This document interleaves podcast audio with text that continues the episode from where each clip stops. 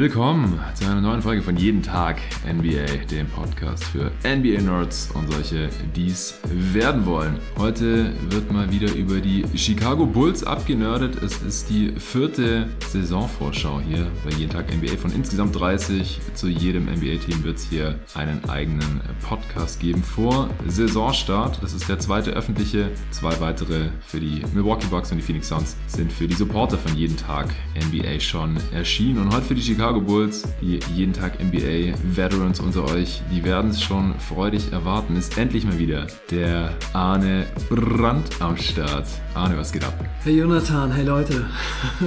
ja, fühlt sich gut an, das mal wieder zu sagen. Endlich. Ja, schön mal wieder dabei zu sein. Ja, wir nehmen auch zur Feier des Tages zusammen, vor allem Mike auf hier in Berlin, allerdings nicht bei mir und auch nicht in der Booth im Coworking Space, wie wir das früher schon mal gemacht haben, sondern bei dir zu Hause. Haben wir auch schon ein, zwei Mal gemacht, ist aber schon eine Weile her, äh, kommt nicht so oft vor. Und das nehme ich hier auf jeden Fall noch mit, bevor ich dann in ein paar Tagen äh, Deutschland wieder für ein paar Wochen verlassen werde, dem einsetzenden Herbst hier schon ein bisschen den Rücken äh, kehren werde. Und wir sprechen heute über dein Lieblingsteam. Letztes Jahr habe ich die Previews alle von Portugal aus aufgenommen. Ich kann mich auch dran erinnern, als wäre es gestern gewesen. Du warst da schon sehr hyped äh, nach der Offseason. Man hatte DeMar Rosen geholt, Lonzo Ball in der vorigen Saison zur Trade Deadline schon Vucevic und viele wussten nicht so genau, was sie jetzt von diesen Bulls halten sollten. Du warst super optimistisch und die Bulls haben dich ja dann auch erstmal nicht enttäuscht und haben losgelegt wie die Feuerwehr, waren direkt Erster im Osten. Äh, wir haben bei einem frühen Power Ranking Update dann noch eine Wette abgeschlossen, weil ich gesagt habe, es wird nicht ewig so weitergehen, jetzt wird der Schedule langsam tougher. Du hast gesagt, nee, nee, die gewinnen jetzt weiter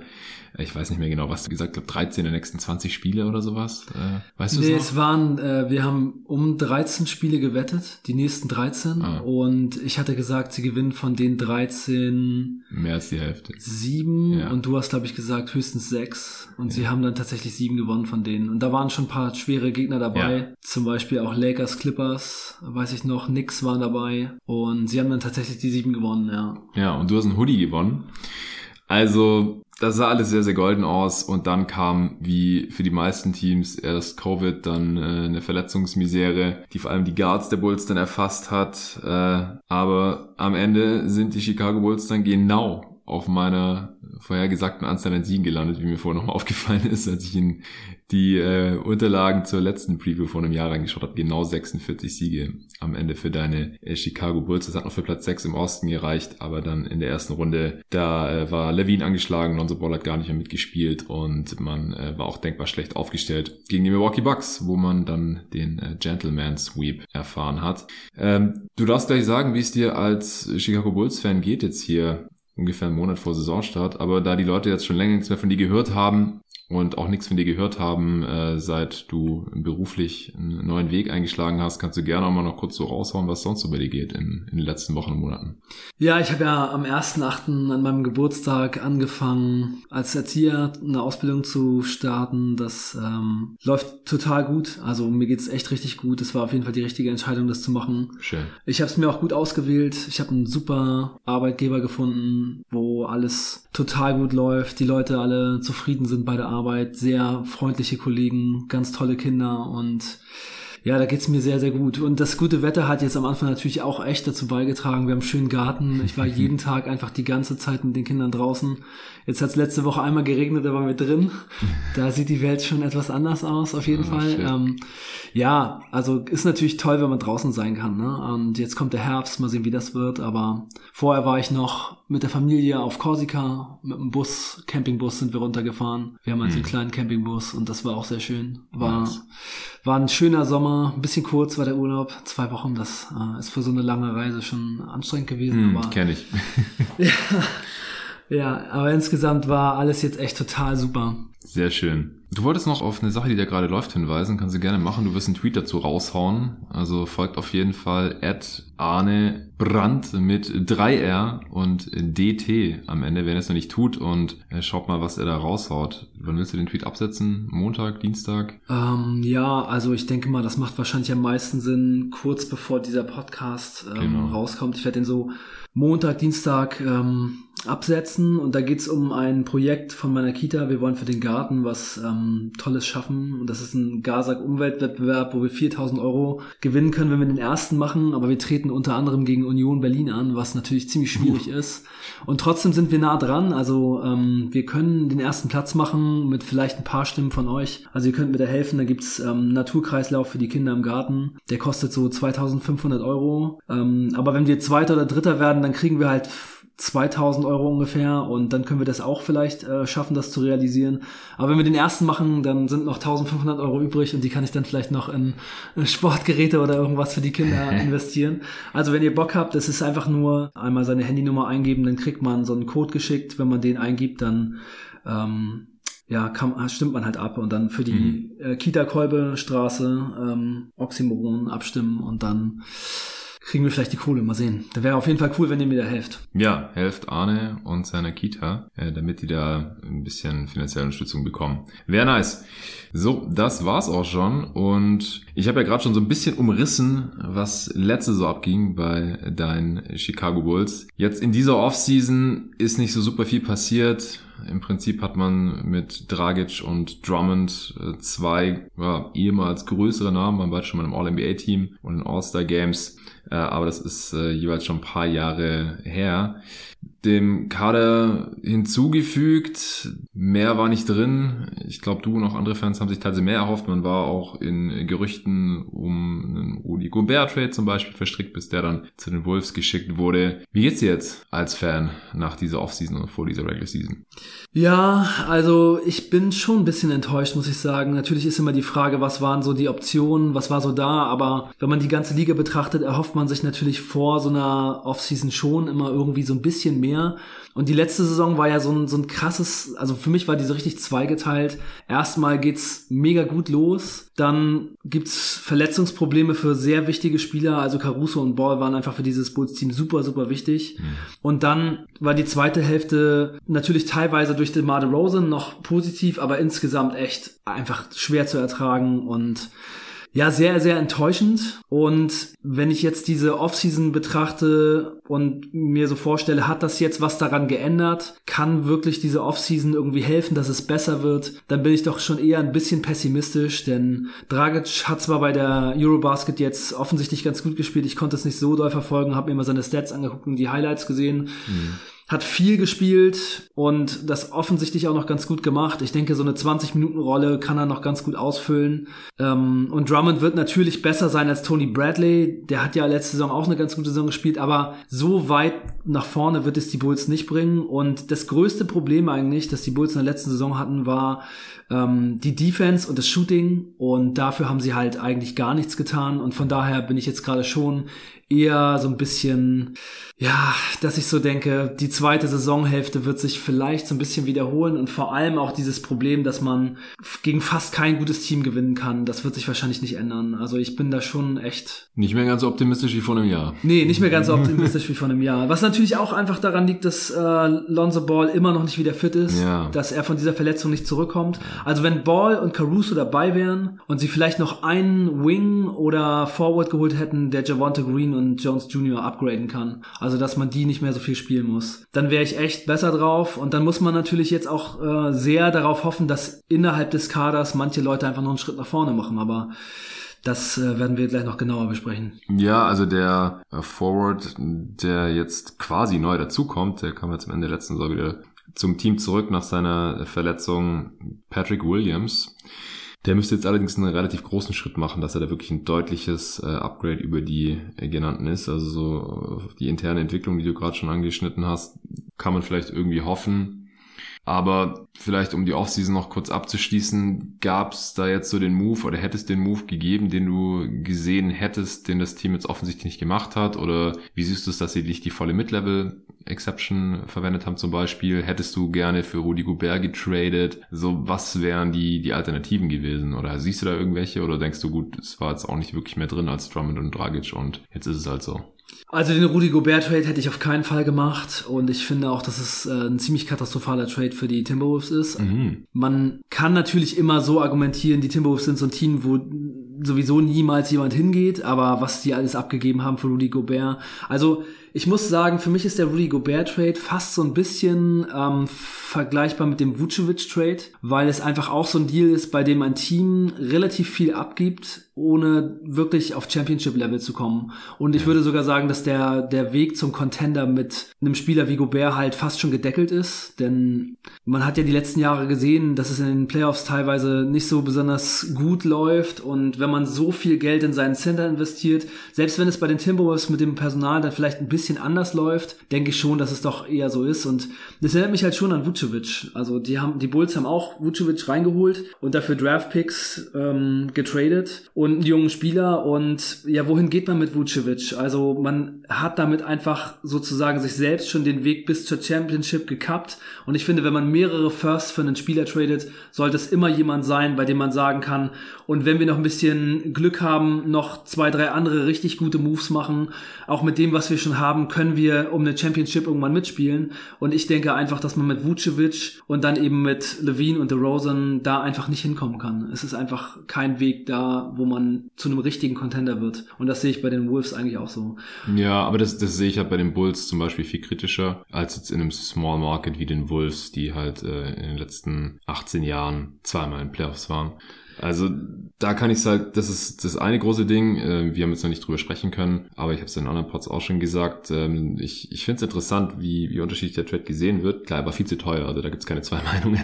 Ja. Ähm, was sind vier Firsts und zwei Swaps waren es, glaube ich. Und der letzte First ist äh, super leicht protected. Und dann halt noch die ganzen Spieler, die also teilweise auch noch First Round Pick Value hatten oder gerade erst First Round Picks waren, äh, wie Walker Kessler und äh, Jared Vanderbilt, der auch noch sein Wert hat, Malik Beasley vielleicht auch noch irgendwie einen Wert. Also es war ultra teuer, aber ich finde halt, die Wolves sind immer noch flexibel genug, dass sie ähm, jetzt nicht ein hartes Ceiling haben, weil ich die Upside von Anthony Edwards einfach für so unglaublich hoch halte. Äh, klar, also wenn sie irgendwie Contender werden, dann liegt das wahrscheinlich an Anthony Edwards und nicht an Rudy Gobert. Deswegen darf man halt in so einem Trade nicht so viel zahlen, wie man es für Rudy Gobert getan hat, weil er nicht dieser Spieler ist. Aber er hindert sie jetzt auch nicht daran, Contender zu werden, weil Anthony Edwards einfach noch so jung ist. Und ähm, mit Carl Towns hat man halt noch einen zweiten Big daneben, so dass man halt auch im Zweifel Rudi Gobert mal runternehmen kann und dann eben nur mit äh, Cat als einzigen Big spielt. Ist natürlich dann auch tragisch, wenn ein Spieler, der so teuer war im Trade, in Playoffs in der Crunch mal auf der Bank sitzt oder sowas. Aber ich finde nicht, dass die Wolves jetzt hier mit, äh, mit diesem Trade ihr Ceiling hart gedeckelt haben, auch wenn ich den, den deine Punkte schon irgendwie nachvollziehen kann, aber ich sehe es nicht ganz so extrem. Ja, ich finde es einfach aus Sicht der Timberwolves auch ein bisschen zu früh, so all in zu gehen für einen Spieler, der schon so alt ist, wenn man jemanden hat mm. wie Anthony Edwards, der noch ein paar Jahre braucht, bis er überhaupt ja. da ist, wo man ihn haben will. Und dann ist Rudy Gobert halt schon weg und dann hat man diese Draft Picks nicht mehr. Also, ja, mir gefällt es nicht so gut. Also da finde ich, ja. was die ähm, Cavs gemacht haben, schon besser. Wirklich schon mehrere gute Spieler zu haben. Dann noch jemanden wie Evan Mobley, der schon aussieht, als wenn er jetzt halt schon einen großen Impact liefert. Und dann Donovan Mitchell reinzuholen. Das gefällt mir schon deutlich besser. Ja, und Mitchell ist halt auch viel jünger als Gobert. Ja, ja, also genau. ich habe noch keine Möglichkeit, über den Trade zu reden. Ich äh, werde Anfang Oktober mit äh, Ole Freaks zusammen die Cavs Preview aufnehmen und äh, nächste Woche ist wahrscheinlich schon die Jazz Preview und dann jeweils halt aus der Teamperspektive drüber sprechen. Aber das sind Spieler wie Donovan Mitchell, der, ich hatte den höher in der Top 30 als die meisten anderen. Für mich ist halt ein Top 15 Spieler und ein Borderline Top 10 Spieler, ein All-NBA Level Spieler einfach. Äh, auch was der in den Playoffs schon gezeigt hat, nicht letztes Jahr, oder jetzt nicht in den letzten Playoffs, oder davor halt schon. Der 26, der hat noch drei Jahre Vertrag plus Spieleroption, drei plus eins hat er noch. Dass der überhaupt auf dem Markt landet ja. und den holst du dir dann natürlich rein. Klar, ja, der ist noch Pre-Prime und no dann hast du äh, die zwei jungen All-Stars mit Garland und ja, Jared Allen ähm, der dann ganzes Level drunter ist aus meiner Sicht und dann natürlich noch Mobley, der da sind wir uns ja einig, dass die höchste Upside von all diesen Dudes hat. Das passt alles ganz gut zusammen. Ich bin gespannt, wie gut ein Team sein kann, äh, ob die wirklich zum Contender werden können, weil die keinen dominanten Wing haben, auch wenn ich nach wie vor relativ viel von Okoro halte. Er wird einfach kein Superstar oder sowas werden. Bin optimistisch, dass er der fünfte Starter da sein kann. Das wäre schon ganz nice. Ähm, aber es ist halt schon, es ist schon eine interessant, eine ziemlich einzigartige Teamzusammenstellung mit so zwei Bigs und dann mhm. zwei kleinen offensivlastigen, defensiv schwachen Guards. Aber das ist halt vom, vom Trade Value her eine ganz andere Liga als das Rudy Gobert. Da, da stimme ich dir komplett zu. Und den Vucevic Trade, um, um den Bogen wieder zurück zu den Bulls zu schlagen, ja. den fand ich ja damals schon nicht geil. Du fandst den erst gut. Äh, mittlerweile hast du, ich weiß nicht, wie ich es nennen soll, ähm, eingesehen, dass äh, es vielleicht auch nicht so ganz passend war für die Chicago Bulls. Ja ich will jetzt nicht zu weit vorgreifen, aber der eine Pick, den man abgegeben hat, wurde Franz Wagner und wenn es ganz doof läuft, dann gibt man jetzt halt nach dieser vielleicht sogar nochmal einen Lottery Pick ab im Endeffekt für Vucevic. Das wäre schon, wäre schon richtig bitter. Aber quatschen wir doch mal ein bisschen überhaupt äh, über die, die Lineups der Chicago Bulls. Wer spielt da jetzt überhaupt in der Starting Five und in, in welchen Lineups, in welchen Situationen. Nochmal kurz Lonzo Ball, du hast es schon angeschnitten. Ich weiß nicht, ob es jeder Hörer mitbekommen hat, aber die letzte Meldung war, und der Typ ist seit Januar draußen, er hatte Schmerzen im Knie, hat dann eine Arthroskopie bekommen. Meniskus war das, oder was da repariert wurde? Meniskus und Bone Bruce war's. Ja. Meniskus wurde, da wurde ein Stück abgenommen. Er sollte eigentlich ja nach sechs bis acht Wochen wieder hm, zurückkommen. Das ist schnellere, wenn das genau. abgenommen wird. Ja. ja, und ist halt immer noch nicht wieder zurück, kann beim Training Camp nicht mitmachen. Und es äh, ist halt immer so, wenn er mehr macht, wenn er die Intensität erhöht, dann bekommt er wieder Schmerzen und Probleme. Mhm. Und das ist echt so ein bisschen äh, bitter eigentlich, weil ich äh, in meiner Karriere als Spieler, als Hobbyspieler quasi die, genau die gleiche Sache hatte. Auch Meniskus ein Stück abgeschnitten und auch einen richtig krassen Bone Bruce gehabt. Und bei mir hat das Jahre gedauert und ich merke es halt immer noch. Also bei mir ist es eigentlich erst wieder weggegangen, nachdem ich mal so zwei, drei Jahre sehr wenig Basketball gespielt habe. Und dann hat sich das ein bisschen erholt, aber ich habe damit auch jahrelang zu tun gehabt. Und ich weiß, wie sich das anfühlt und wie das ist, wenn man in der Defense einfach einen Schritt macht und dann auf einmal kommt der Schmerz und man kann nirgendwo mehr hin. So ist, äh, ist schon krass. Also ich kann es mhm. mir von daher sehr gut vorstellen, wie es ihm gerade so geht und wie lange das so dauert. Ja. Ich habe mich auch damals immer sehr darüber geärgert, dass ich diese Meniskus-OP habe machen lassen. Damals gar nicht so viel drüber nachgedacht. War auch ein guter Arzt, aber ein schlechtes Ergebnis. Und jetzt ist es leider bei Lonzo Ball ähnlich. Und ich glaube, dass Lonzo Ball halt wirklich genauso wichtig ist wie zum Beispiel Zach Levine für dieses Bulls-Team. Für uh, den Erfolg. Okay. Ja, er ist, er ist ein richtiger Two-Way-Player. Er ist ähm, jemand, der den Dreier trifft, der das Spiel ganz schnell macht, der super Entscheidungen trifft der in der Defense wirklich ein genialer Spieler ist, also einer der besten Verteidiger der Liga meiner Meinung nach. Mhm. Man kann es halt auch sehen, was mit ihm möglich war und was dann eben ohne ihn die riesigen Probleme waren. Also wirklich, die Bulls waren letzte Saison mit Caruso und Ball auf dem Feld ein richtig gutes Defensivteam, auch egal, wen man dazugestellt hat. Ein richtig gutes Defensivteam. Wirklich, also Caruso und Ball zusammen auf dem Feld, 92. Percentile defensiv, äh, plus 10er Net Rating mit ähm, Vucevic dabei 99. Percentile defensiv. ja. Also mit den beiden Typen kann man jeden Center aufs Feld stellen, es ist egal. Sogar Vucevic sieht dann auf einmal aus wie ein guter Verteidiger. Mhm.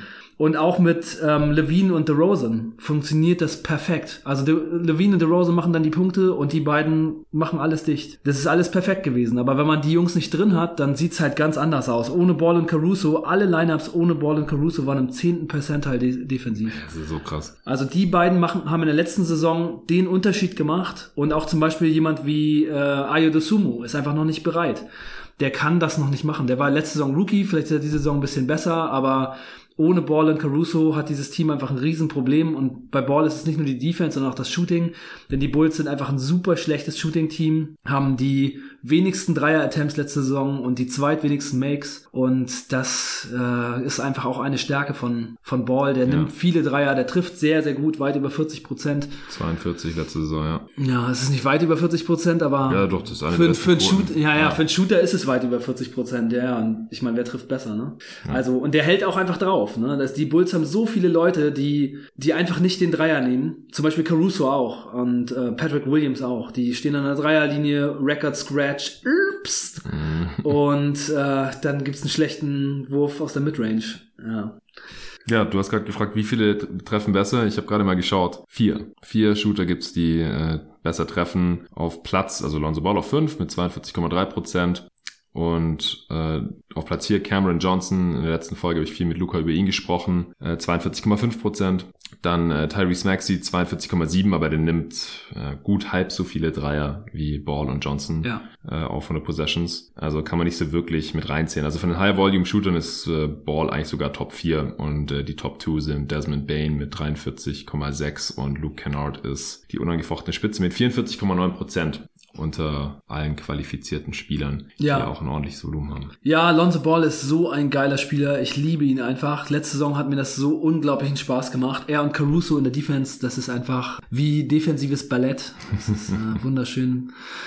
Und wir ja. wissen nicht, wann er zurückkommt. Wir wissen nicht, wann er zurückkommt. Also, und ich habe irgendwie das Gefühl, dass es länger dauern wird. Also ich würde mal sagen, vielleicht 20, 30 Spiele. Puh kann man schon mit rechnen, denke ich. ich ja. Das ist einfach nur ein Gefühl. Niemand weiß, wann er zurückkommt. Aber ich habe nicht das Gefühl, dass er irgendwann am Anfang der Saison wieder da ist. Ich glaube auch, dass die Bulls da schon vorsichtig sein müssen, weil er ja sowieso ein Spieler ist, der relativ viel verletzt ist. Ja, wollte ich gerade sagen. Und dann kommt das jetzt noch dazu. Es ist auch nicht seine erste Knieverletzung, an dem Knie glaube ich auch. Ähm, ja, das sieht schon echt gerade nicht so gut aus. Ja, also er hat in seiner Karriere noch nie mehr als 63 Spiele gemacht.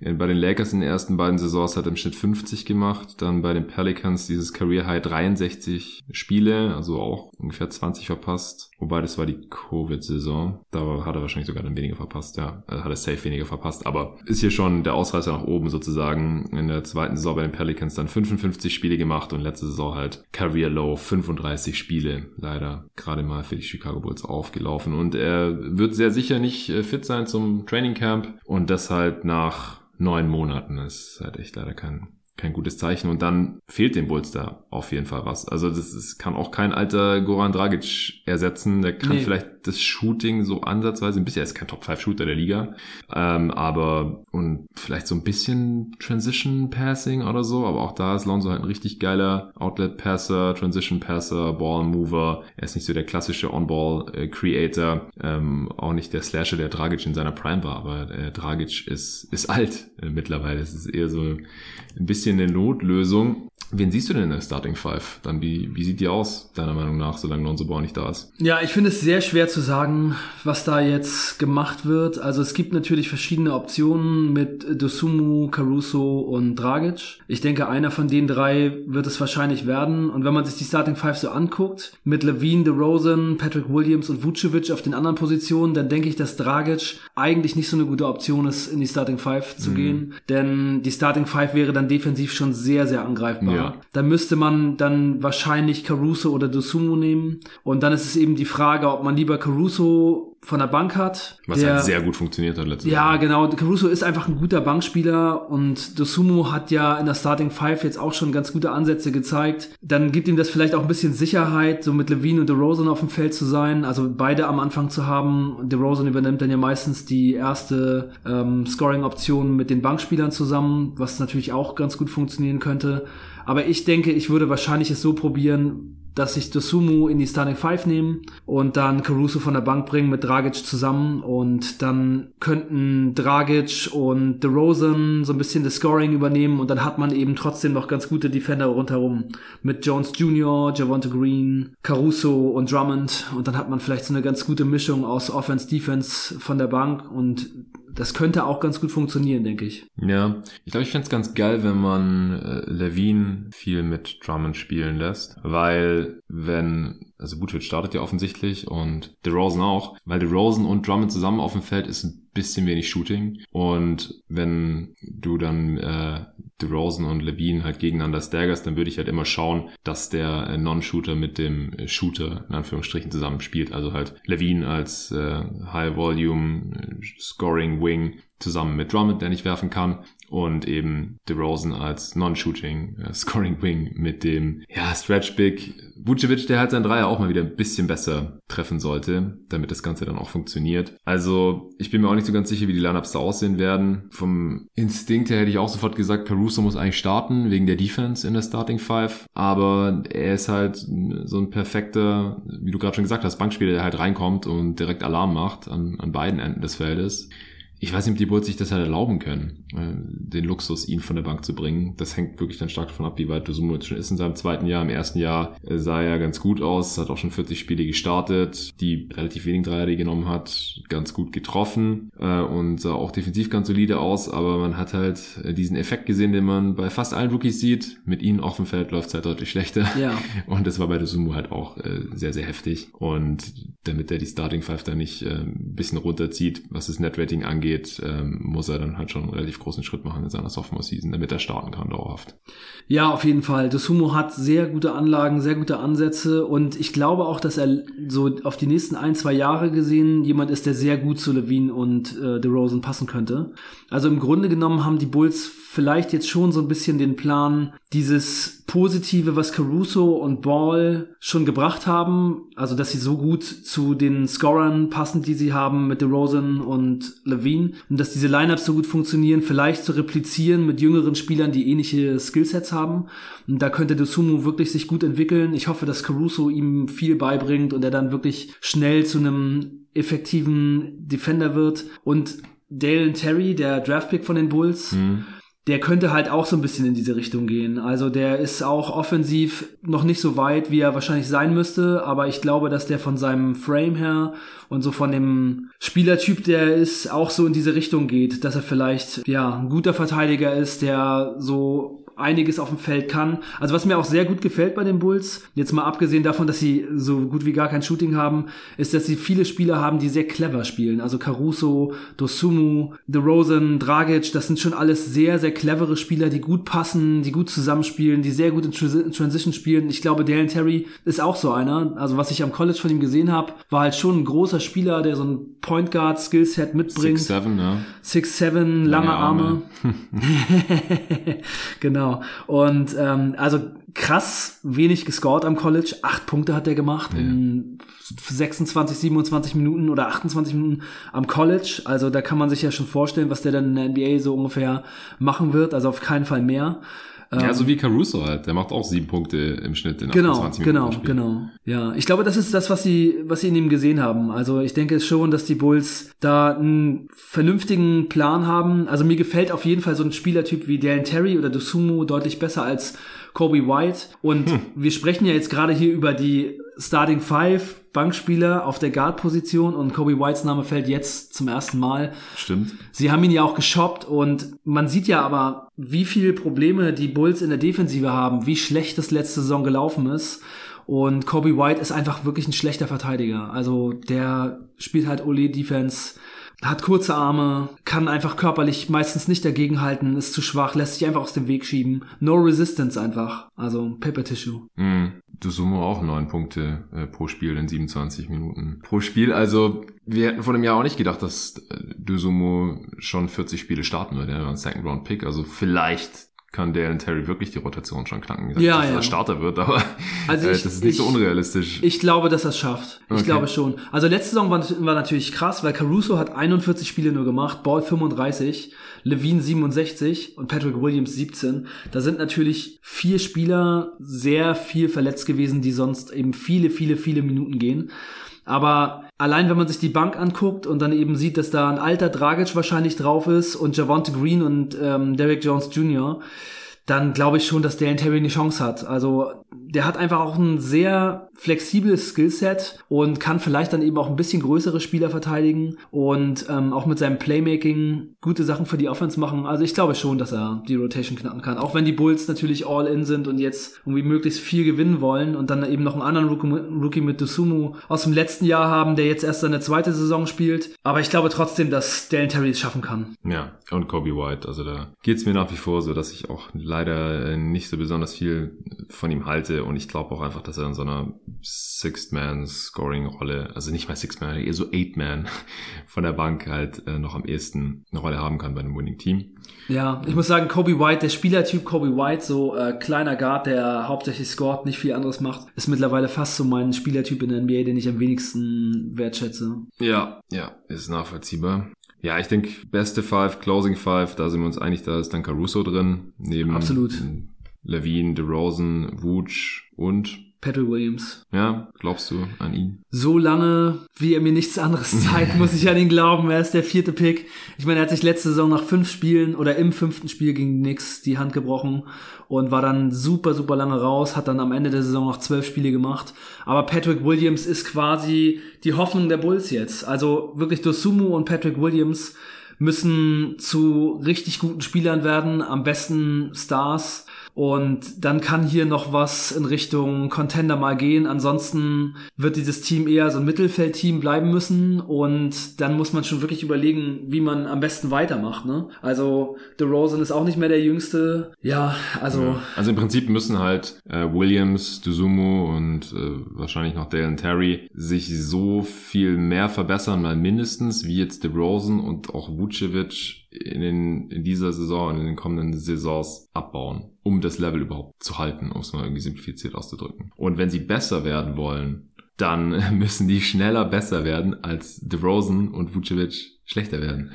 Also das ähm, wird auf jeden Fall spannend. Also ich habe auch große Stücke gehalten auf Patrick Williams äh, während der Draft-Vorbereitung. Ist einfach ein super spannender Spielertyp. Ja. Aber ihm, ihm fehlt jetzt halt einfach auch ein Jahr. Ich weiß gar nicht, ob jetzt letzte Saison sie besser gewesen wären, wenn er da gewesen wäre. Ja, dafür müsste man halt wissen, was bei ihm noch so kommen kann. Also ich finde, das, was er bisher in der NBA gezeigt hat, ist eher enttäuschend. Ja. Da sind viele Dinge dabei, die ich einfach mir ganz anders wünschen würde. Also ich finde, er spielt viel zu häufig, zu passiv, nimmt zu wenig Würfe, nimmt seinen Dreier auch nicht unbedingt. Ja. Ja, er spielt einfach nicht wie jemand, der schon eine größere Rolle annehmen kann. Ich meine, das ist natürlich auch oft schwer, ne? Er hat Levine und DeRozan oft neben sich, die wollen natürlich auch viele Würfe nehmen, aber dieser Spielertyp Patrick Williams sollte ja eigentlich jemand sein, der einfach auch mal was kreieren kann. Also er ist halt einfach jemand, der so groß ist, aber eigentlich so ein Guard-Skillset mitbringt, der mal was für andere vorbereiten kann, der einfach auch mal eine Aktion selber setzt. Und der steht halt meistens in der Ecke und macht nicht viel fürs Spiel. Und da ist dann auch schon so die Frage, wie können die Bulls das machen, dass sie ihm Möglichkeiten geben, einfach selber auch mal mehr zu zeigen, mehr zu machen, vielleicht einfach auch mal so eher so die zweite Geige in der Offense zu sein für einen Stretch, anstatt irgendwie die vierte oder fünfte Geige, wenn er auf dem Feld ist. Und das muss in der nächsten Saison kommen. Also das will ich sehen. Ich will sehen, dass Patrick Williams offensiv und defensiv ein Plusspieler ist in der nächsten Saison. Und wenn das nicht so ist, dann müssen die Bulls echt vielleicht schon langsam auch mal so über, über harte Schritte nachdenken. Also ich würde sogar sagen, wenn man jetzt sieht, wie es bei den Cavs gelaufen ist, wie es bei den Thunder gelaufen ist, dann könnte man fast schon darüber nachdenken, wenn jetzt Patrick Williams eher aussieht wie ein Spieler, der höchstens ein Roleplayer wird und Dosumu vielleicht auch nicht viel besser spielt als in der letzten Saison, ob man da nicht einfach seine Spieler für möglichst viel Wert verscherbelt und einfach doch nochmal oh, so ein Rebuild reingeht. Harter Rebuild. Ja, ey, äh, guck dir das an. Ich meine, vor der letzten Saison habe ich gesagt, die Cavs gewinnen vielleicht so in den 20ern Spiele.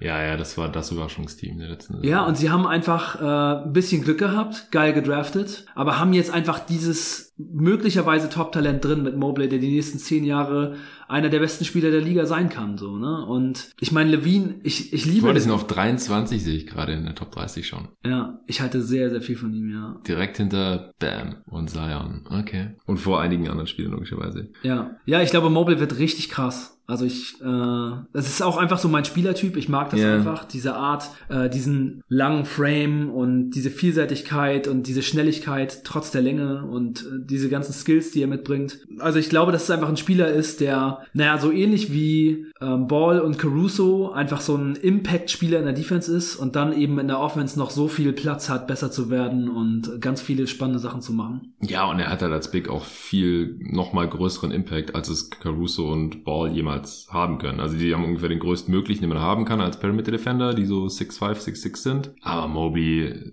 also das kann nochmal eine ganz andere Nummer werden. The sky is the limit. Ja, gefällt mir. Und so einen Spieler haben die Bulls halt nicht. Also das ist Patrick Williams nicht. Ich glaube, da sind wir uns einig. Ja. Ja, Levine wird da auch nicht hinkommen. Der hat so gar nicht in der Top 30. Äh, DeRozan hattest du noch auf 30 nach... Ich hatte Levine in der Top 30. Wo denn? Ähm, ich hatte ihn, glaube ich, auf 28 oder so. Nee, mein Lieber, der ist hier nicht drin. Habe ich ihn nicht drin? Nee. Okay. äh, es ist enttäuschend. Hast du wahrscheinlich am Ende noch rausgeschoben. Für Levine mich. Ja, es kann gut sein. Also er war, ja. er wäre bei mir... Auf 28 äh, hast du Anthony Edwards. Ja, ja, okay. Ja, kann sein, dass er dann bei mir noch rausgefallen ist. Ja. Ja. Ja, Levine ist halt ein krasser Scorer, aber er hat halt auch seine Schwächen, ne? Also, die Bulls hätten in der letzten Saison ohne DeMar DeRozan ungefähr so 30 Spiele gewonnen. Ja, also ich meine, die haben ja schon ihr, ihr Netrating krass overperformed. Die hatten ein leicht negatives, also so 40 Siege eigentlich laut Netrating und haben also sechs mehr geholt. Das ist so echt ungefähr das Maximum, was man sein Netrating outperformen kann innerhalb von einer Saison. Äh, und dass sie sechs mehr hatten, das lag ja auch an DeRozans äh, Klatsch-Heldentaten. Also allein diese zwei kranken Dreiern aufeinander spiel, aufeinanderfolgenden ja. Spielen, das waren schon mal zwei Siege mehr, die man einfach niemals hätte holen sollen. Wenn man diese Spielsituation 100 Mal spielt, dann gehen die, was ich, in 96, 97 Fällen von 100 anders aus, dass die Bulls nämlich verlieren.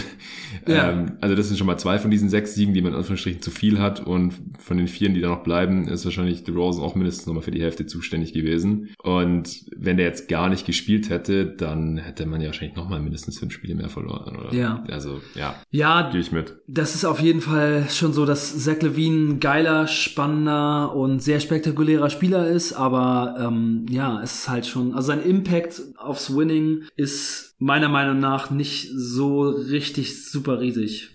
Und dann ist er halt auch immer wieder angeschlagen. Leider. Ja. ja. ja. Was ich noch sagen wollte, so bei allem, was man immer sagt, so ja, die Bulls, die hatten so viele Verletzte, du hast vorhin auch nochmal aufgezählt. Trotzdem ist es so im Liga-Vergleich jetzt nicht extrem mies gelaufen für sie. Also ich habe nochmal geschaut bei Man Games Lost, die sind so im Mittelfeld der Liga ungefähr, was die sowohl die Anzahl der Spiele angeht und dann gucken die auch immer noch auf Advanced Stats, also Value over Replacement Player. Also wie viel Wert ist da verloren gegangen durch die verletzten, verpassten äh, Spiele dieser Spieler.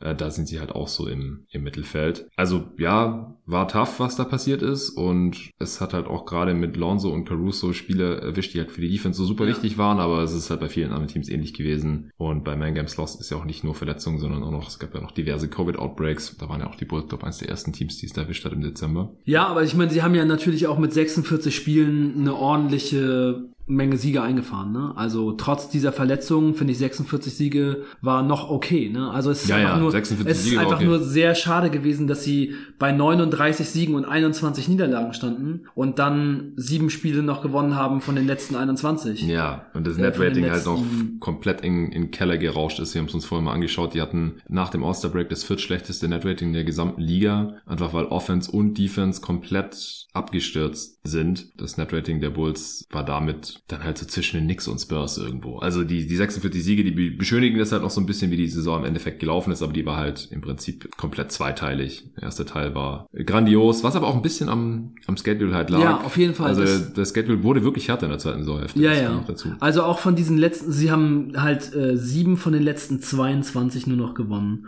Und von den Spielen, die sie da verloren haben, waren die meisten gegen richtig gute Gegner. Und das ist ja auch das Problem gewesen der letzten Saison von den Bulls. Sie haben halt gegen die meisten guten Teams verloren. Und das ist einfach natürlich auch schon, ja, sehr, sehr schade. In den Playoffs dann auch wieder ähm, zur Geltung gekommen. Also der Sieg gegen die Milwaukee Bucks, den habe ich richtig doll gefeiert. Also den habe ich so ein bisschen gefeiert wie so eine kleine Championship, weil es auch einfach so ein richtig geiles Spiel war. DeMar DeRozan ist einfach nochmal in den Playoffs abgegangen und so. Aber ja, es ist einfach schon ein, ein Team, das hauptsächlich gegen schlechte Teams gewinnt. Ja, und das, das ist halt auch auf die Skillsets der, der Spieler zurückzuführen. Also gerade in den Playoffs dann stoßen halt DeRozan und Vucevic an ihre Ganzen. Levine haben jetzt erst einmal in den Playoffs gesehen, aber angeschlagen, kann man nicht wirklich beurteilen. Aber halt auch, das ist absolut fehlende Shooting. Ja, ja. Also die Bucks haben ihnen ja jeden Eckendreier gegeben, den sie wollten. Die Bulls haben sie dann auch genommen, relativ konsequent, die haben nichts getroffen. Einfach ja. gar nichts getroffen. Die Rosen hat in den ganzen Playoffs nicht ein Dreier getroffen und in der Regular Season also ich habe, wie gesagt, in der letzten Preview über die Suns gesprochen. Da ist es ähnlich, nur dass die Suns die viertmeisten Midranger nehmen und die beste Quote der Liga haben und die Bulls halt die zweitmeisten Midranger nehmen, also mehr als die Suns und nur die drittbeste Quote haben und die aber auch deutlich schlechter ist als die der Suns und auch der Nets, nämlich unter 45 Prozent. Und 45 Prozent ist halt im Halbfeld dann auch nicht mehr geil. Das sind 0,9 Punkte pro Possession oder halt ein 90er Offensivrating. Das ist selbst im Halbfeld in der NBA dann nicht mehr so wirklich effizient. Also du musst quasi ein Top-2-Team sein äh, der Liga oder halt ja. so 47, 48 Prozent deiner Midranger treffen, damit es halt eigentlich zu effizienter Offense führt. Die Offense war jetzt noch nicht ganz das große Problem der Bulls, vor allem nicht als es lief. Und die Defense mit Caruso und Lonzo war, war die ja auch äh, mehr als gut. Aber es ist halt schon, es kommt nicht von ungefähr. Und in der Defense ist es ja auch so, wenn du halt nicht diese On-Ball Hawks hast in Lonzo und Caruso, dann haben die Bulls halt ein Rim Protection Problem mit Vucevic. Ja. Haben keinen ordentlichen Backline Defender. Vielleicht kann Patrick Williams da noch besser werden, äh, der halt irgendwie in der Halbzeit rotieren kann und, und Lücken stopfen kann. Und Drummonds Stärke ist es halt auch nicht, ehrlich gesagt. Also ich, ich denke halt, die Schwächen, die werden halt leider in der kommenden Saison so ähnlich mhm. weiterhin Absolut. bestehen. Vor allem, solange Lonzo nicht da ist. Ja. Weil, weil der kann sowohl das Shooting als auch die Defense verbessern und der fehlt jetzt halt wahrscheinlich erstmal. Ja. Also es ist wirklich schon krass, zu, den Kader jetzt so zu sehen und die Schwächen aus der letzten Saison und dann darüber nachzudenken, was kann da jetzt besser werden und dann eigentlich zu dem Ergebnis zu kommen, äh, nichts. Weil Drummond ist ein geiler Defensiv-Rebounder, aber Vucevic ist das halt auch und ähm, die Defense-Rebounds waren nicht das Problem der Bulls. Sie holen halt offensiv fast gar nichts, okay, das kann Drummond kann auch. auch. Das kann er auch, ja. Da kann er, das kann ein bisschen besser werden. Aber ähm, es ist zum Beispiel auch so, die Bulls die lassen, ähm, also die lassen wenig Dreier zu, aber das liegt halt daran, dass die anderen Teams so viel zum Ring gehen gegen die Bulls. Also da könnte man ja denken, und die Gegner haben ihre Dreier sehr gut getroffen. Das ist vielleicht nochmal so ein bisschen für Optimismus gut. Ja. Aber ähm, ja, also die Bulls lassen wenig Dreier zu und aber super viel am Ring, weil alle da halt hinkommen, wenn die Defense so schon an der Dreierlinie so schlecht ist und dann steht Vucevic noch in der Mitte. Es ist halt die perfekte Einladung sozusagen und ja, das wird schon eine schwierige Aufgabe für die Bulls wieder in der Saison, ähm, das da irgendwas besser zu machen. Was sind die Stärken dieses Teams oder, oder worauf freust du dich bei den Bulls? Also ich freue mich auf jeden Fall auf noch eine Saison von The Rosen. Die war schon echt mega heiß. Also ich habe das auch richtig abgefeiert. Vor allem sein Run, als er da äh, Chamberlain-Rekorde gebrochen hat mit Scoring und äh, Trefferquote im März. Das war schon richtig geil. Dann eine gesunde Saison von Levine. Ich schaue ihm einfach gerne zu und ja. mag es sehr gerne, wie er seine Würfe kreiert und wie er schießt. Caruso mal eine ganze Saison. Ich wünsche mir von Caruso mal so 70 Spiele oder so und dann einfach die Entwicklung der jungen Spieler hauptsächlich. Und ja, die Stärken von diesem Team sind halt DeMar DeRozan aus der Midrange und ja, ganz gutes Passing, nicht so viele Turnover. Ja, ich wollte gerade sagen, die Bigs können beide ganz ordentlich passen eigentlich. Ja, also ich finde, sie haben schon viele clevere Spieler dabei, die den mhm. Ball gut passen. Sie machen nicht so viele Turnover. Und trotzdem, und trotzdem spielen die so viel ISO in der Offense. ja, aber einfach hauptsächlich, weil DeRozan einfach einer der geilsten yeah. ISO-Spieler ist, den man sich vorstellen kann. Ne? Und er macht es einfach schon wirklich super genial. Ja. An, also er war halt unstoppable und am Ende ist ihm vielleicht so ein bisschen das Benzin ausgegangen. Transition, aber da fehlt halt Lonzo auch. Ja, Lonzo ist ein geiler Transition-Spieler. Also ohne ihn. Also Caruso ist auch schon jemand, der den Ball nach vorne kickt und das ganz gut macht, aber Dosumu ist auch ein geiler Transition-Spieler. Also sie haben mhm. schon einige. Levine. Ja, selbst Dragic für seine 35 ja, Transition könnte, okay. könnte trotzdem ganz gut sein. Ja. ja. Dragic, Dosumu, Javante Green, Levine, Derek Jones, Levine, Caruso. Das hast, glaube ich, dreimal Caruso gesagt. ja, ey, Caruso und Ball sind bei mir so weit oben äh, im Standing. Ich liebe die beiden Typen einfach. Richtig geil. Das liegt vielleicht auch einfach daran, dass das Team immer untergeht, wenn defensiv, wenn die beiden nicht drauf sind. Yeah. Aber ich fand Caruso schon bei den Lakers immer so geil. Mm. Ich fand es so cool, dass sie ihn geholt haben.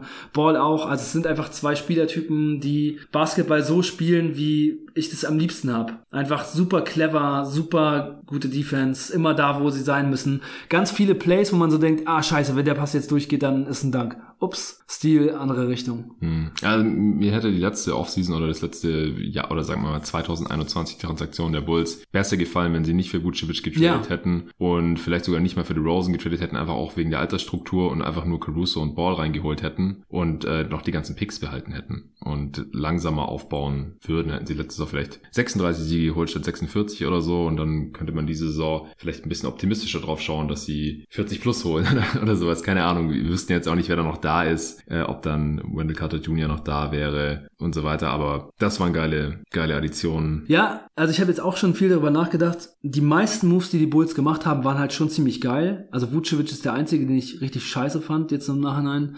Aber DeRozan sollte man sich wenn man besser werden will, auch reinholen. Was ich einfach nur ich so fand ihn halt auch voll teuer. Das ist so ein bisschen wie bei, wie bei Gobert. aber guck mal, wie geil er gespielt hat. Es, für mich geht es eigentlich im Grunde genommen nur darum, wie will man sein Team bauen? Will man sein Team so bauen, dass man auf jeden Fall eine Chance hat, den Titel irgendwann zu gewinnen? Oder will man einfach nur irgendwie besser werden? Auch wenn da ein Ceiling drauf ist. Und das ist halt das, was mich in letzter Zeit so super doll stört. Ich habe neulich so einen Test gemacht. Ich glaube, es war bei äh, ESPN oder so. Da konnte man so Fragen beantworten und dann haben die einem so ein Team und einen General Manager zugeteilt, der am besten zu einem passt. Echt? Wie würdest du dich in bestimmten Situationen verhalten? Was willst du von deinem Team und so ja, weiter? geil, das muss ich machen. Ja, ja, müsst ihr mal, müsst ihr mal suchen. Und da kam bei mir halt raus ähm, äh, Oklahoma City Thunder, Sam Preston. Sam Presti. Und ähm, ich merke halt auch einfach gerade, wie geil ich das finde, einfach so ähm, das Team komplett aufzuladen mit Assets und dann einfach super viele Möglichkeiten zu haben und wirklich dann das Team ähm, für die Zukunft zu bauen, wenn man Talente drin hat, bei denen man sich vorstellen kann, die bringen uns jetzt ganz nach vorne. Und wenn man SGA und ähm, Holmgren halt drin hat, dann eben das Team wirklich aufzubauen. Und dann vielleicht sogar nochmal einen Pick einzustreichen, weil Holmgren sich halt äh, den, den Fuß äh, bricht in einer, in einer, also es erinnert ja schon sehr an die Philadelphia 76ers so, ne? Also dann einfach nochmal so ein Spiel, das ist ja Pech, also ich habe mich so doll auf ihn gefreut. Ja. Ich musste jetzt zu Mobley switchen, die nächste Saison sind die Cavs auf jeden Fall ein Team, dem ich die Daumen drücke.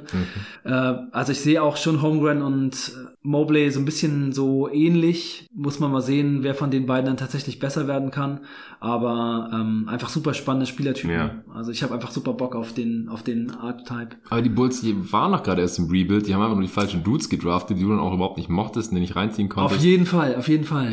es ist natürlich super hart, aber ich meine, wenn man das jetzt, wenn man jetzt die letzte Saison so gesehen hat und jetzt Ball vielleicht auch einfach ein Spieler ist, der nicht fit bleiben kann, wohin geht man denn mit diesem Team bitte? Also wenn, also ich muss ich echt von Anfang an gesagt nach dem ja, ja. Switch und Rosen Jonathan, du bist ja auch der krasseste Experte, den es in Deutschland gibt, Mann. ich ich habe mir Bleib vorgenommen, ich hab mir vorgenommen, von jetzt an höre ich nur noch auf dich, ey. Ja, ja, okay. Also, du überzeugst mich immer mehr. Da gibt's so keine Wetten mehr gegen mich. So läuft das. Nee. Ähm, nee, aber wenn jetzt äh, Patrick Williams kein äh, Spieler ist, auf den man bauen will und äh, Dosumu auch jetzt nicht irgendwie einen Ansatz zeigt, bei dem man denkt, das könnte vielleicht mal ein All-Star werden, wohin geht man dann? Wohin geht Ja. man mit diesem Team? Dann kann man doch lieber vielleicht drei Firsts für Levine einstreichen und zwei Swaps, ich weiß nicht, ob jemand das gibt, für den Round Rosen, äh, was weiß ich, was man für ihn halt noch kriegt. Man geht dahin, wo Reinsdorf hingehen möchte, äh, und zwar, dass man immer die höchste Zuschauerquote hat in der Arena der gesamten Liga. Und, Äh, die hat man doch auch so, also ja, war das in den Rebuild-Jahren auch noch so? Ich glaube, da war die Halle nicht so ganz voll. ja, die, ich glaube, Aber die, mittelmäßiges Team, man kommt in die Playoffs. Ich glaube, die, die Halle ist das voll. ist so ähnlich wie Madison Square Garden. Ich glaube, die Halle ist wirklich fast immer voll. Ja, das kann auch sein. Ja, und damit ist das Ziel wahrscheinlich schon erreicht. Leider. Äh, Wenig Luxury-Tax zahlen. Ja, sonst hätten Ja. sie ja auch die Mid-Level raushauen können irgendwie. Ja. Also ich, ich muss sagen, insgesamt äh, habe ich trotzdem schon ein bisschen Bock auf, auf die nächste Saison. Man hält ja dann trotzdem irgendwie so zu seinen Leuten und so. Ich hoffe einfach auf die Jungen. Das kann man vielleicht so zusammenfassend sagen. Ja, jetzt hauen wir mal noch kurz raus, wo wir die Offense und Defense sehen und dann kommen wir auch langsam zur Prediction. Wo siehst du die Offense für die kommende Saison? Circa Offensivrating. Höchstens wie der 14. Platz wie in der letzten Saison. Ich glaube nicht unbedingt. Weil ich glaube schon, dass in der letzten Saison vieles halt ähm, von diesem heißen Start beeinflusst war und jetzt ohne Ball, den ich da schon sehr, sehr wichtig sehe, dann Patrick Williams mit drin, der da auch nicht unbedingt helfen wird. Ja. Ich sag einfach mal 16. So durchschnittliche Offense also. Ja. Und defensiv? Ja, ich glaube, das wird hart. Also ich habe einfach bei Caruso dann auch wieder Zweifel, dass er viele Spiele macht. Letzte Saison hat er 40 gemacht. Ja, also Ich denke, da, die da hängt Defense, es auch von den beiden extrem stark ab, ja. ja, ich denke, die Defense, da muss ich dann sagen 25. 41 hat Caruso gemacht, aber der, ja, bei dem ist auch schon die gesamte Karriere eigentlich so. Also auch bei ihm Career High 64 Spiele, die er gemacht hat mal bei den Lakers und sonst immer weniger.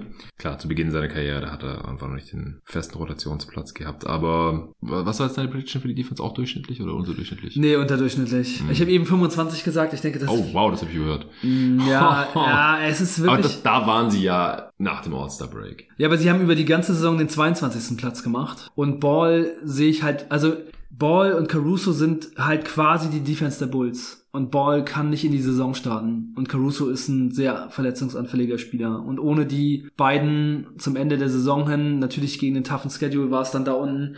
Ja, 25 ist vielleicht zu niedrig gegriffen. Bisschen Hoffnung auf P. Will und Dosumu. Ich sag einfach mal 20. Ja, so, ich würde sie auch unterdurchschnittlich sehen. Puh, dann bin ich aber mal gespannt gleich auf die Prediction. Durchschnittliche Offense, unterdurchschnittliche Defense. Okay, äh, Best Case. Sind wir noch mal kurz optimistisch.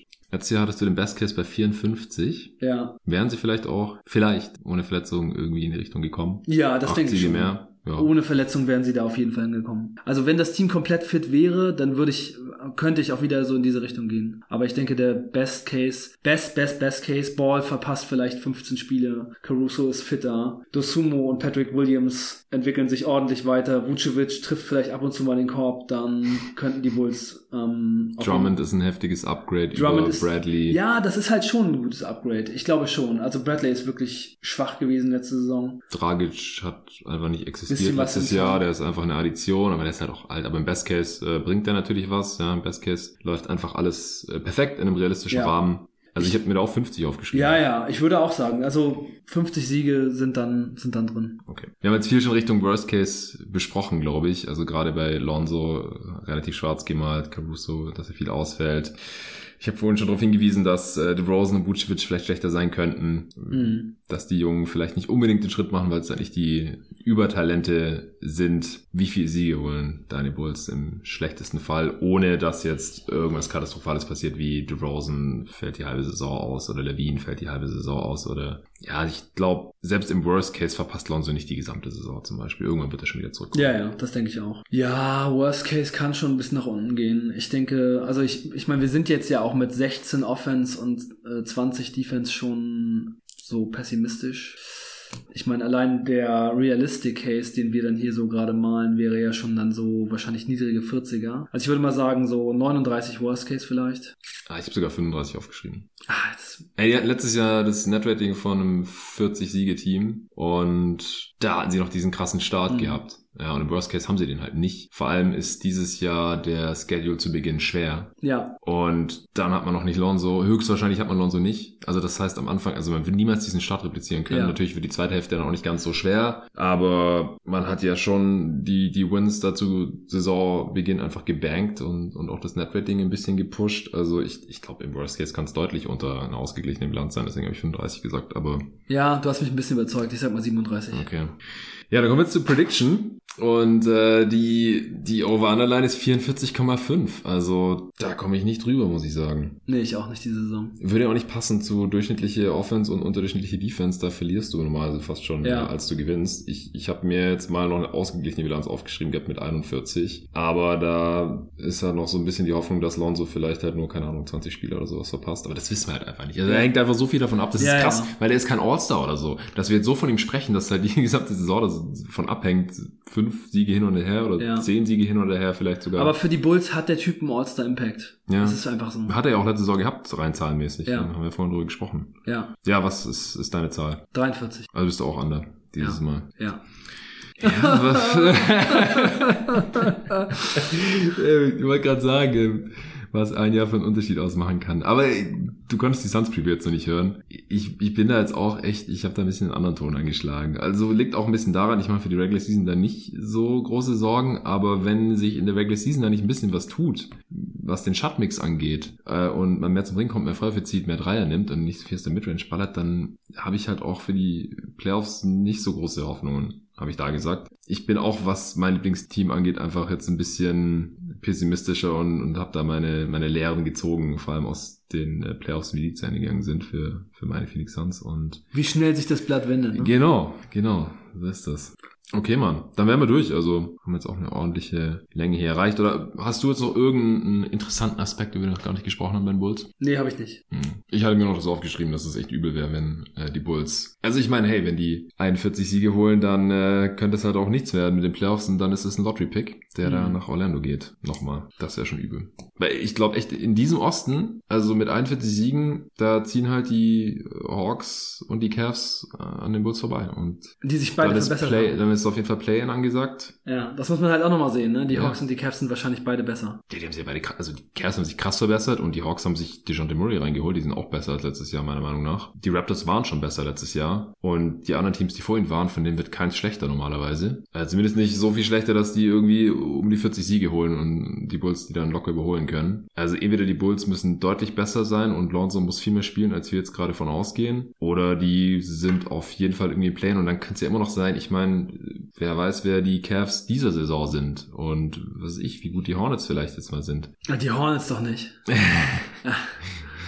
Soll ich, soll ich dich also, erinnern, auf welchen Platz du Lamello Ball geschoben hattest? Ja, ja, ja Lamello Ball ist aber krass. Ohne, aber ohne der, Bridges ist ja, es Der Rest des Kaders ja. und ah, auch jetzt mit, mit Steve Clifford wieder. Die Charlotte Hornets sind doch einfach nur traurig. Ja, okay. Das ist wohl wahr. Also wenn die vor den, wenn Team, die Hornets, wenn die Hornets vor den Bulls landen, dann ist es aber wirklich eine absolute Katastrophe, ey. Ja, die waren halt letztes Jahr auf Platz 10. Dahinter waren noch, die Wizards könnten so auch besser werden. Und die waren mit Bridges auf Platz 10. Ja, ja, hast schon recht. Aber wie gesagt, wo haben wir die Cavs letztes Jahr gesehen? Also du noch schlechter als ich, aber irgendwo, ja, 20, irgendwo zwischen 20 und 30 halt. Ja. Und am Ende hatten sie 44 Siege, obwohl Jared Allen ewig ausgefallen ist und Garland auch. Verletzt ja. Mobley auch ein paar. Also ja, die wären sonst wahrscheinlich im hohen 40er Bereich gelandet und damit 20 Spiele besser, als wir gedacht hätten. So ein Team gibt's fast jedes Jahr. Das haben wir auch mal in der Preview besprochen, dass es jedes Jahr mhm mindestens ein Team gibt, das 15 Siege mehr holt, als jeder denkt, oder 20 mm, sogar. Das haben wir letztes Jahr in der äh, Saisonvorschau, ja. wo wir West und East alle Teams einmal durch. Power Ranking, genau. Äh, bei Power Ranking, genau. Power, beim letzten mhm. Power Ranking vor Saisonstart, ja, da haben wir das gesagt. Da haben wir das besprochen, genau. Ja, und da haben wir überlegt, welches Team es, es sein könnte. Und, ich und glaub, haben beide gesagt, auf jeden Fall die Cavs. Nein, nicht. ich wollte gerade sagen, ich glaube, keiner von uns beide hat gesagt die Cavs. Ähm, nee, nur weil ich jetzt gerade so drauf schaue. Also Magic Pistons Pacers wahrscheinlich nicht, aber wie gesagt, in, in der Range haben wir letztes Jahr auch die Cavs gesehen. Wizards und Knicks, pff, ja gut, die könnten da vielleicht hinkommen in irgendwie den 40er Bereich. Das kann schon sein, aber dazu wird es noch an einem anderen Tag Previews geben. Äh, ja, Fazit ist, es sieht Stand jetzt nicht ganz so gut aus für deine Chicago Bulls. Äh, ich hoffe, es wird für dich als Fan trotzdem eine schöne Saison irgendwie, dass man da irgendwelche Aspekte findet oder dass sie uns alle wieder überraschen, wie äh, in der letzten Saison. Ja, also ich, ich kann das auf jeden Fall trotzdem richtig gut genießen. Mir angucken, wie es läuft. Ich freue mich auch einfach darauf zu sehen, ob Patrick Williams irgendwann mal aus dem Arsch kommt. oder was du Sumo machen kann ja. und so. Und Dalen Terry. Ja, Dalen Terry. Mal sehen. All und rookie. ich kann auch echt ganz gut dann so einem Team wie die Cleveland Cavaliers nebenbei so ein bisschen die Daumen drücken. Und ich habe immer so meine, meine Projekte, wo ich mir die Teams angucke, wo ich ein bisschen gucke, was die Spieler machen. Bisschen bei den Pacers, bisschen bei den Pistons mit reinschauen und so und das einfach ein bisschen feiern. Ach, ich liebe einfach die NBA. Sehr schön, ja, das wird sich auch nicht ändern, auch wenn du jetzt erstmal nicht mehr regelmäßig bei jedem Tag NBA am Start bist. Äh, ich weiß, dass du trotzdem heute deinen jeden Tag NBA Hoodie anhast. Das hat einfach Tradition. Und mich freut es, dass wir die Chicago Bulls Preview hier aufnehmen konnten. Und wir planen auch noch eine zweite Preview aufzunehmen. Heute schaffen wir das nicht mehr, aber im Oktober dann äh, hoffentlich noch. Also du bleibst auf jeden Fall am Ball, auch wenn du dich jetzt äh, hauptberuflich erstmal anders orientiert hast. Du wirst jeden Tag NBA erhalten bleiben, immer wieder äh, vorbei schauen und dann können dich auch die Hörer hören und äh, deine Takes genießen. Ich bin mir sicher, dass sich viele unserer Hörer heute hier drüber gefreut haben, deine Stimme zu hören. Also vielen Dank, Arne. Äh, folgt ihm, wie gesagt, auf Twitter unter Arne Brandt mit 3R und äh, DT und checkt den Tweet aus und helft Arne und äh, seiner Kita, wo er seit diesem August arbeitet. Ansonsten, ja, vielen Dank fürs Zuhören und bis zum nächsten Mal. Noch 26 Previews. Geil.